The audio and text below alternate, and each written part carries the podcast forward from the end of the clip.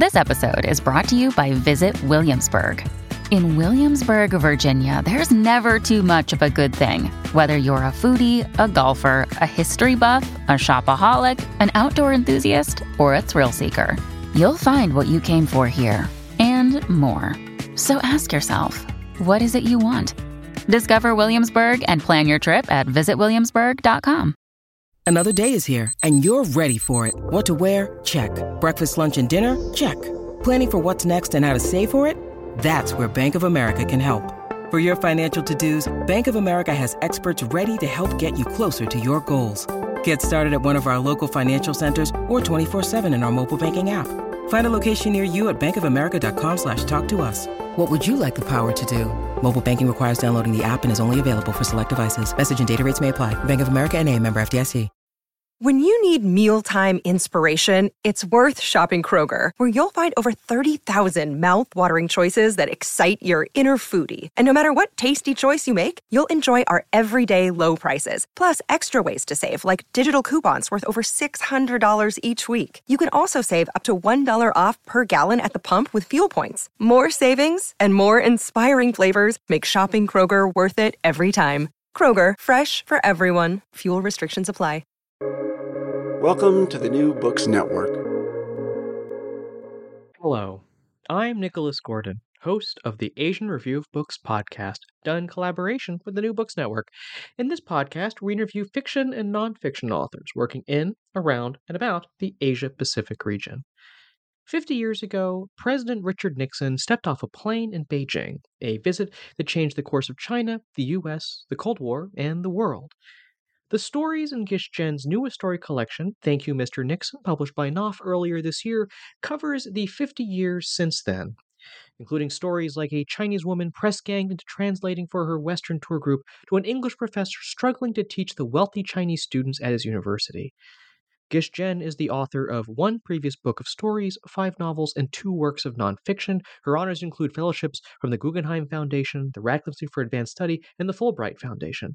Her stories have been chosen for the Best American Short Stories five times, including the Best American Short Stories of the Century. She has also delivered the William E. Massey Senior Lectures in American Studies at Harvard University. Today, Gish and I talk about why she wrote this new story collection, covering fifty years of encounters and connections between Chinese Americans and Chinese Americans. So, Gish, you know, thank you so much for joining us on the Asian Review of Books podcast. You know, I, I want to start with, you know, Thank You, Mister Nixon is is being published on the fiftieth anniversary of Nixon's visit to China. It's the start of China's opening to the outside world. Was that deliberate, um, or is that just a happy accident in terms of how the book was written? Well, it was kind of both. So, um, so I was here in my little cabin in Vermont, um, sitting by a lake. It's, you know, during COVID, uh, it's very quiet. Um, I just finished another book, The Resisters, as you may or may not know. And um, I was thinking about what to do next. And, you know, the obvious thing was to do a collection of stories, because I did have a bunch of stories that I'd written over the years. Um, all of them include, you know, involving China. And, I, you know, I, I was thinking about them, and then suddenly I realized, like, oh, my God, it's the fiftieth anniversary of the of Nixon's visit to China coming up. And um, so that idea of, of sort of trying to think about capturing the fifty years in a book um, kind of occurred to me as I sat here by this lake. And um, and I and I, I realized that I just had to write some more stories. The stories were already sort of interlinked to begin with. And, and it occurred to me that um, by making it fifty years that, you know, I had a whole arc, you know, very novel-like arc. Um, a lot of people have sort of said this is kind of a novel in stories. And I think that's right, because the sto- each story has an arc, but the book as a whole also has an arc. Um, as it captures, you know, c- kind of what happened, you know, the great excitement of those early years, you know, the great improbability of it. Um, and, um, And then, of course, you know, ended up on a note that's that's I don't think anybody could have seen um, back in the beginning. Right, because, you know, as, as I was reading the book, you know, you see these characters, you know, the, the the protagonist of one story will pop up in another story, even if just as a reference. Um, but it does kind of make the collection seem, it really is this kind of grand narrative about the fifty years of China's reopening, of Chinese Americans coming to China, ex- seeing it for the first time ever or the first time in decades, Chinese going to America to live, to study, to work. Um, it really, everything does seem to like knit together in this kind of one, in in in this kind of grander narrative about about China. Yeah. And, you know, it's one of these things that, you know, as I was, you know, as a writer, you know, you said you, you weigh your project a little bit. And I, you know, I like this approach, you know, partly because I already had, you know, some stories. I mean, I did have to write another five stories, so it's not like it was all written. I, you know, I had a lot of writing to do. Um, but it's also true that, you know, I, when you think about a project like trying to capture that five, fifty years, I mean, that is just an impossible project. And, you know, and I, you know, and I, I do, it, you know, at this stage of, of literary history, we don't, you know, we, we stay away from grand nar- narratives, right? Um, but it's, so, you know, all you can do is give a sense of what's happened. You know, you can't, it, you really can't capture it all. Too much has happened. I mean, it's, it's, you know, this is a huge story. Um, but, you know, I, but this, but this approach allowed me to, you know, to, to suggest some of the things that people experienced and the ways, some of the ways in which people um, were affected, and, and most importantly, you know, to give a sense of, of time changing and, and our times changing. So I do want to start with the very first story in the collection, which is, Um, which is this letter to Nixon, who, um, who, who is in hell. Um, and it's very different from the other stories in the book. And so I wanted to ask kind of why start with that particular, I, I, I guess, style of, of writing, I guess. Why why style this first story to launch this whole collection as as this letter to to a deceased Nixon? Well, let me just sort of say that, you know, I I use a lot of different um, approaches in, in this book. I mean, there's also a story, as you will remember, that's really based on a on a business case. You know, a lot of people commented on that, especially people in business. It's, it's funny. It's a form of writing, which obviously many people are acquainted with, and but which you never, ever, ever see in literature, um, even though we borrow from everything, comics, movies, everything. But no one has ever bought, borrowed from a business case before, to my knowledge. Um, so, you know, so there's, you know, there's, there's a lot of different, you know, it's not like every story is, is a straight ahead, um, a realistic story, but, um, but this particular story, as, you know, as you're saying, it, it is a, is a letter from, um, from a girl in heaven to Richard Nixon, who is in hell. Um, and she is, she feels bad that he's in hell because, you know, that she sees it very differently. She sees it, as many Chinese do, as kind of this great gift that he came. And of course, she, as you know, was very smitten by Pat Nixon's red coat, as many Chinese were. And um, and and I wrote it.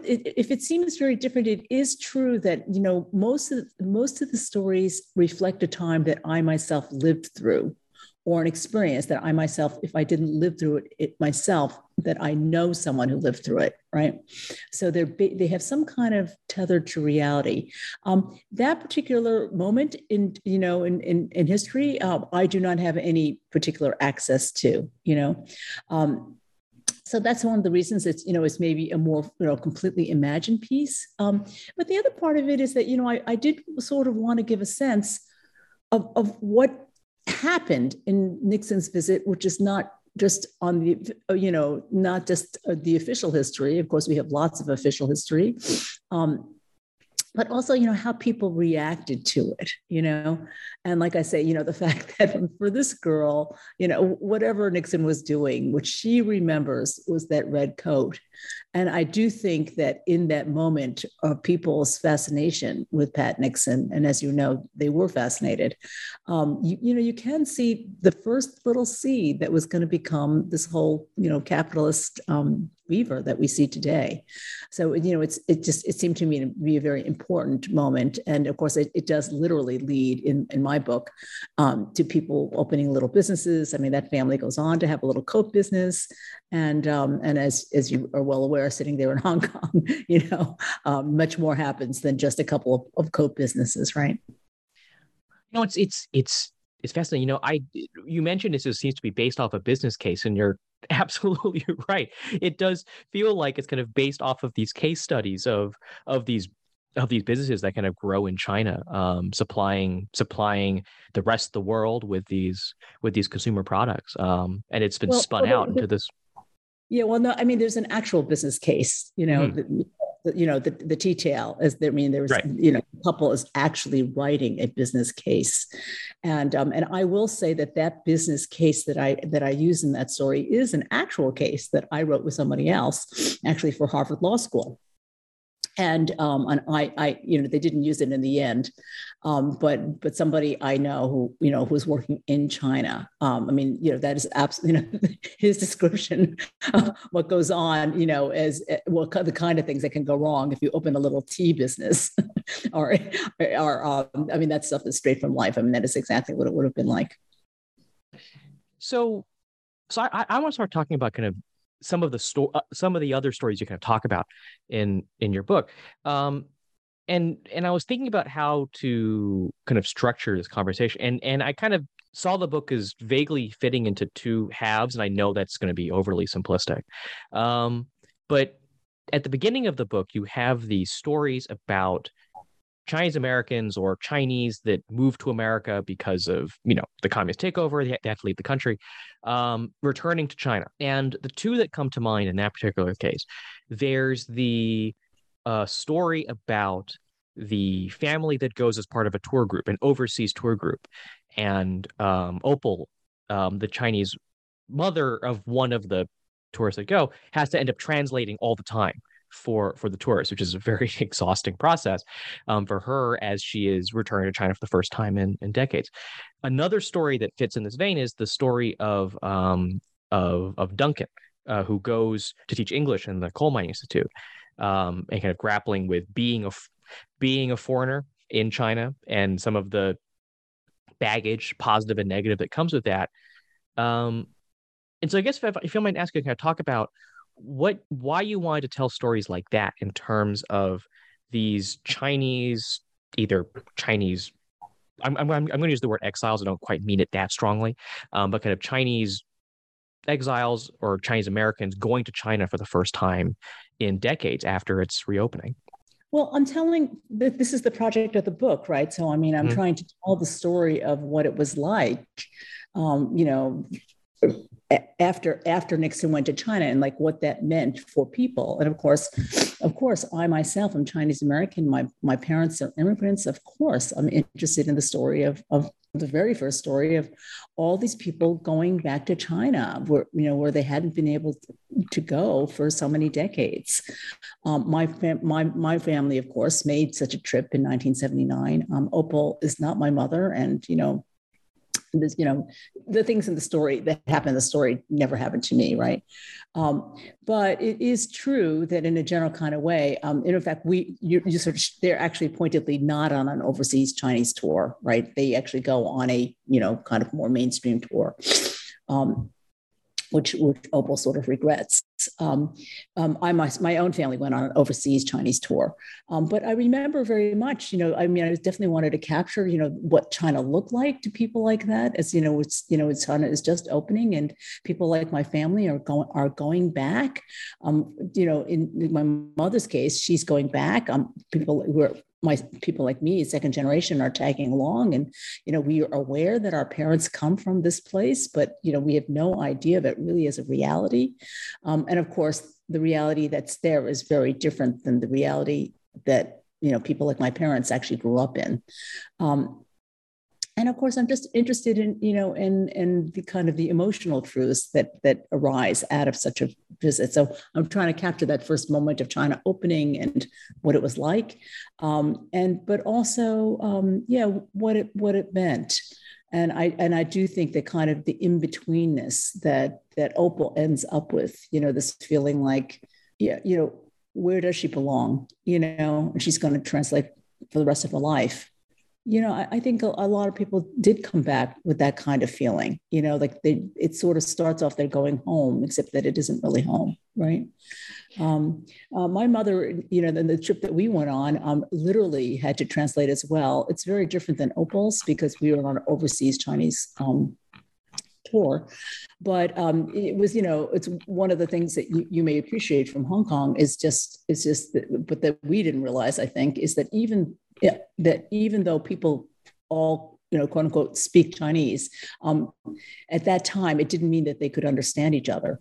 So there we were on an overseas Chinese tour. And my mother had warned us that, you know, we, the children of my family, would be the only ones who didn't speak Chinese.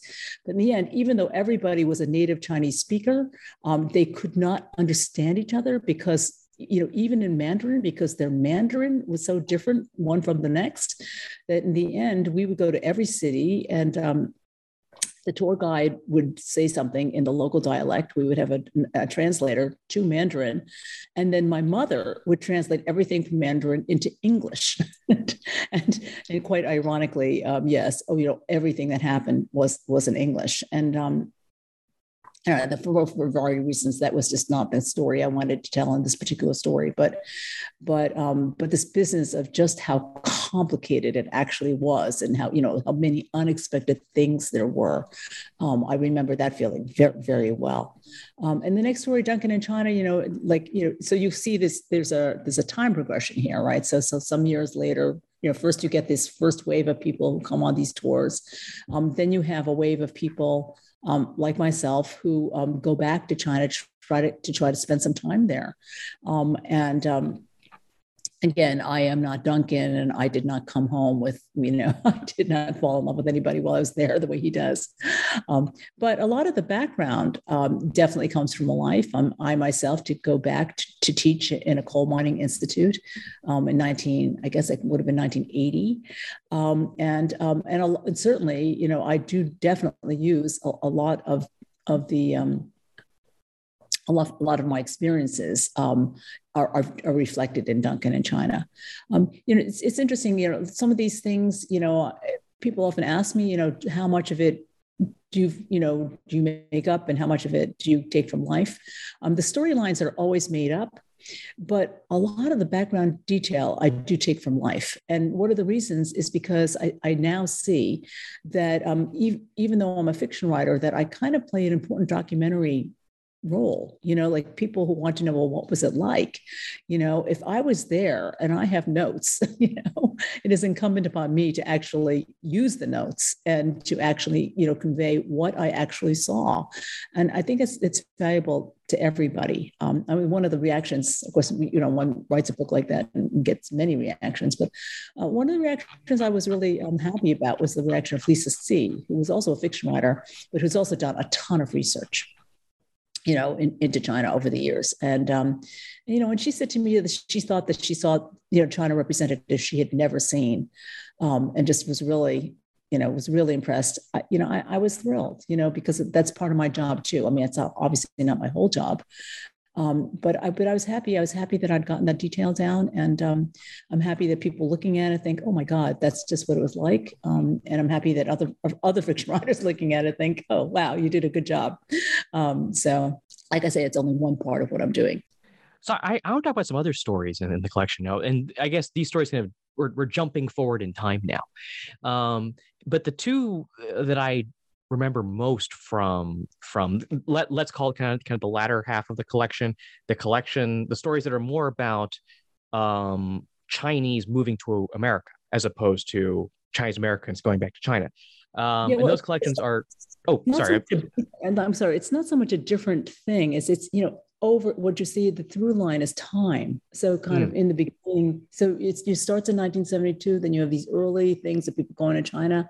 And then of course, as time goes on, more people from China start to come, right? So suddenly you have people in a law school class who just never would have been there before. So what I'm trying to capture is a sense of the whole world changing. And um, yeah, so it's not that it's another, it's it's not, I, I at least, or I don't see it as the book falling into halves at all. Um, I see it as, you know, as things are different. We have a different social reality. Um, and in the new social reality, now all of it related to Nixon's visit, um, in the new social reality, um, yes, we have new people, you know, in our classrooms, you know, we have new people coming to visit, um, you know, so yeah, all kind like, so I guess in one way of thinking about this book is every single one of these stories, um, there's something about the story that where the story could not have taken place had Nixon not gone to China. Does that make sense? Yes, and and and and you mentioned the classroom, and that leads into one of one of the stories that um, I remember kind of very vividly, which is uh, which is uh, the one about Rothko, um, the English yeah. professor who is working with. Um, it's not quite an art forger. I think you you probably have a better way of describing what what what this artist trying to do. Person, she's definitely an art forger. Okay, she's not the she's not this, the top of. But, The top but this, of the but, no, no. It's like, isn't this a big thing in the book where it's like the English professor says, like, it's not really forgery. No one's lying to anybody. We're just choosing not to convey the full truth. Um, right. But but that but that really stands because like because like because that kind of gets it. You mentioned the classroom, kind of this, um, these like the the the the Chinese students who would go to the United States to study, um, out of some, I guess, because the families were seeking status or something like that, um, and. Again, like as you note, the it's a it's it's a passage of time, kind of how these social relations change. Um, as we kind of get to to to stories that are more connected to the or not connected stories that are closer to the modern day, kind of like how how are you seeing those social relations, I guess, change, adapt over time from, I guess, in the decades immediately after uh, Nixon and Mao reopened China. Well, you know, in Rothko, Rothko, you know, that story, you know, so that that involves this this teacher, right? And and of course, one of the things about, so how, how could this, when I sort of say this story could never have come about had had, had Nixon not gone to China, um, had Nixon not gone to China, you know, um, this teacher would, this Asian American teacher would not have all these Chinese students in his class. So the whole, right, this whole, this whole, the whole premise of the story where he meets this, this, you know, through one of his students, he ends up involved with this art forger. Um, none of that could have happened, right? I mean, he would never have the student in his class um, if Nixon had not gone. Um, but anyway, so there he is. He's got all these Chinese students. Um, and as you know, there's a lot in the story, not just about his relationship with the, the student who leads to the art forger, but the students in general, you know, with all their, you know, they're trying so hard, but they are in, they come from a very different educational um, background. And um, so all the issues around imitation and plagiarism um, are all with us now. You know, so these are issues that, like, again, if China, if Nixon hadn't gone to China, we would not have these students in our classrooms, and we would not have the kinds of cultural um, issues that they present. And so there, I'm really getting at kind of like, you know, the two cultures coming into contact um, in this way, and, you know, with complete bafflement, you know, um, on both sides.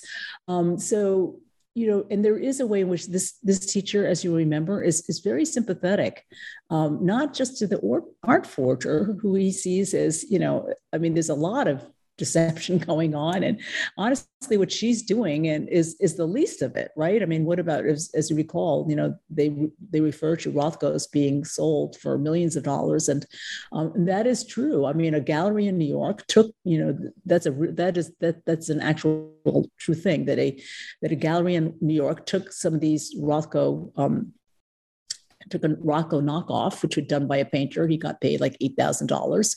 And she turned around and, and sold it for like, you know, north northward of eight million dollars to the chairman of Sotheby's, you know? So it's one of these things where some, the art forger looks like the bad guy, but, you know, it's, it's, you know, we have bad, it's not just the Chinese art forgers are not the only problem here.